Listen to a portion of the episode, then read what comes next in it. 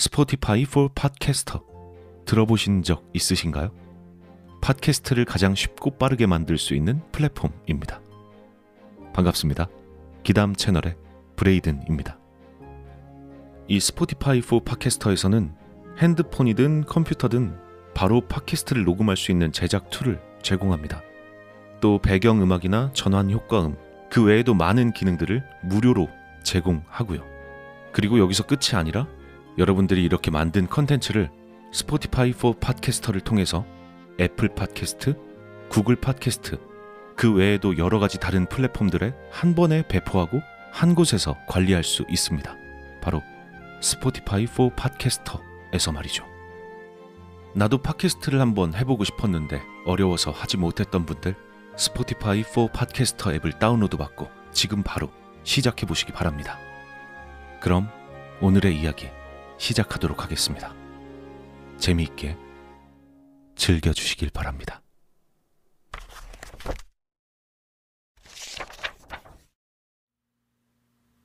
기후현 북부 어느 온천 마을 여관에서 일하는 친구에게 들은 이야기다. 벌써 20년은 더 된 일이라고 한다. 관광지에 안 좋은 사건이 있었다는 소문이라도 돌면 매출에 지장이 오는 만큼 아직도 그 지역 관계자들 사이에선 쉬쉬하는 사건이다. 그곳은 마을 전체가 높은 산간에 있어 겨울이 오면 눈 속에 파묻힐 지경이다. 그 마을에서 2km가량을 더 들어간 곳에 개나 고양이를 데리고도 숙박할 수 있는 호텔이 있는데 그 호텔에서 사건이 일어났다. 호텔에서 일하게 된 지 몇 년 되지 않은 프런트맨이 있었다. 온천 주변이니만큼 겨울은 성수기였기에 호텔에도 손님이 잔뜩 찾아왔다. 그날도 신발 함에는 손님들이 신고 온 다양한 신발이 가득 차 있었다. 아침 일찍 일어나 그 신발들을 현관에 쭉 늘어놓는 것이 그가 맡은 일 중 하나였다. 평소처럼 일을 하다 어느 구두를 손에 든 순간 뭔가 이상하다는 걸 느꼈다. 옅은 베이지색 구두였는데 안쪽에 검붉은 피 같은 게 묻어 있었다. 구두 바닥 전체가 들쑥날쑥하게 얼룩진 채 차갑게 젖어 있는 것이었다. 체크아웃 시간이 되자 손님들이 하나둘 호텔을 나섰다. 현관에 놓인 신발도 하나둘 줄어들더니 마침내 마지막 하나만이 남아 있었다. 아까 봤던 그 더러운 구두였다.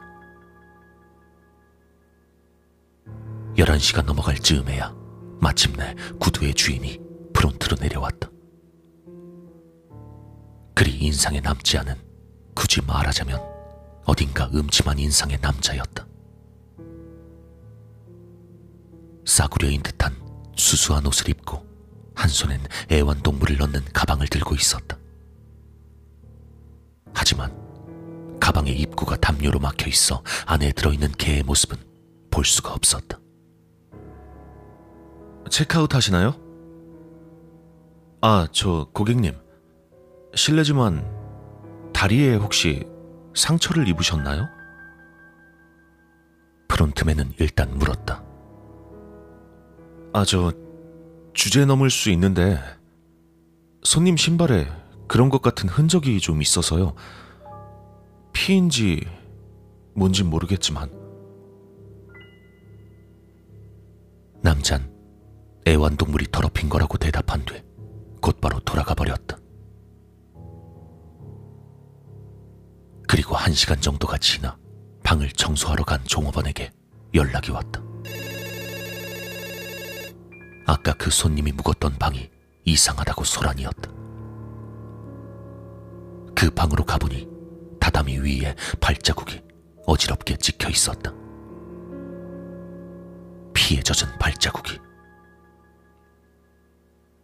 방 한켠에 흔적이 남아 있었는데 마치 귀신이 춤을 추기라도 한 듯한 참상이었다고 한다.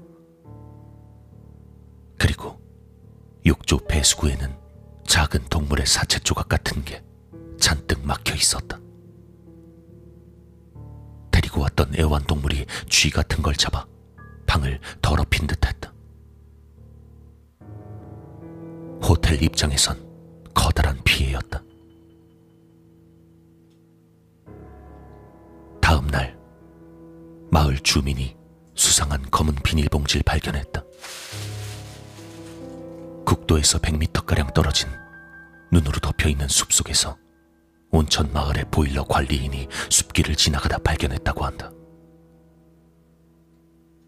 비닐봉지 안에는 아기의 사체가 있었다.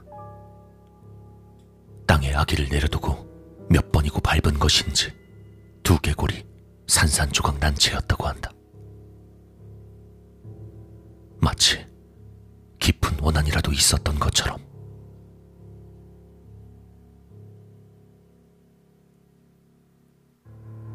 그 소식은 금세 마을 전체로 퍼져나갔다. 프론트맨은 문득 생각했다. 그럼 그 사람이 가지고 있던 애완동물 가방은 그 가방 비어 있었을 것이라고. 경찰에게 신고를 한 결과 다다미에 묻어 있던 피는 역시 사람의 것이라는 게 밝혀졌다. 남잔 곧 전국에 수배되었지만 기록에 남긴 이름과 주소는 가짜였다. 그 사람의 얼굴을 기억하고 있는 것은 프론트맨 뿐이었다. 프론트맨은 남자의 몽타주를 만드는데 협력했다. 하지만 온천 마을은 소문이 나서 매출에 지장이 올까 두려워 이 사건이 언론을 통해 보도되는 걸 한사코 막았다고 한다. 그리고 반년 정도가 지나 계절은 여름으로 바뀌었다. 결국 남자의 행방은 찾을 수 없어 수사는 진전 없는 미궁 속이었다. 하지만 마을은 어느덧 아무 일도 없었다는 것처럼 과거의 평온함을 되찾고 있었다. 프론트맨 역시 평소처럼 호텔에 걸려오는 예약 전화를 받고 있었다.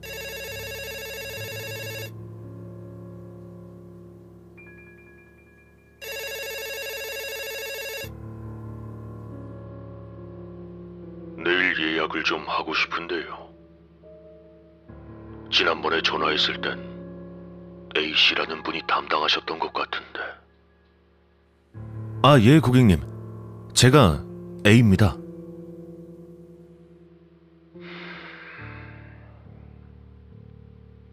그쪽이 A씨군요.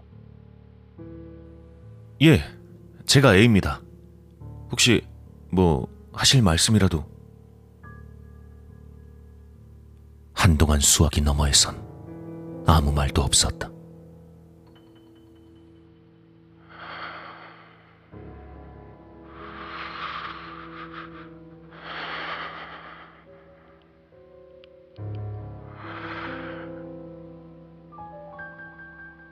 몽타주를 그린 게 너구나.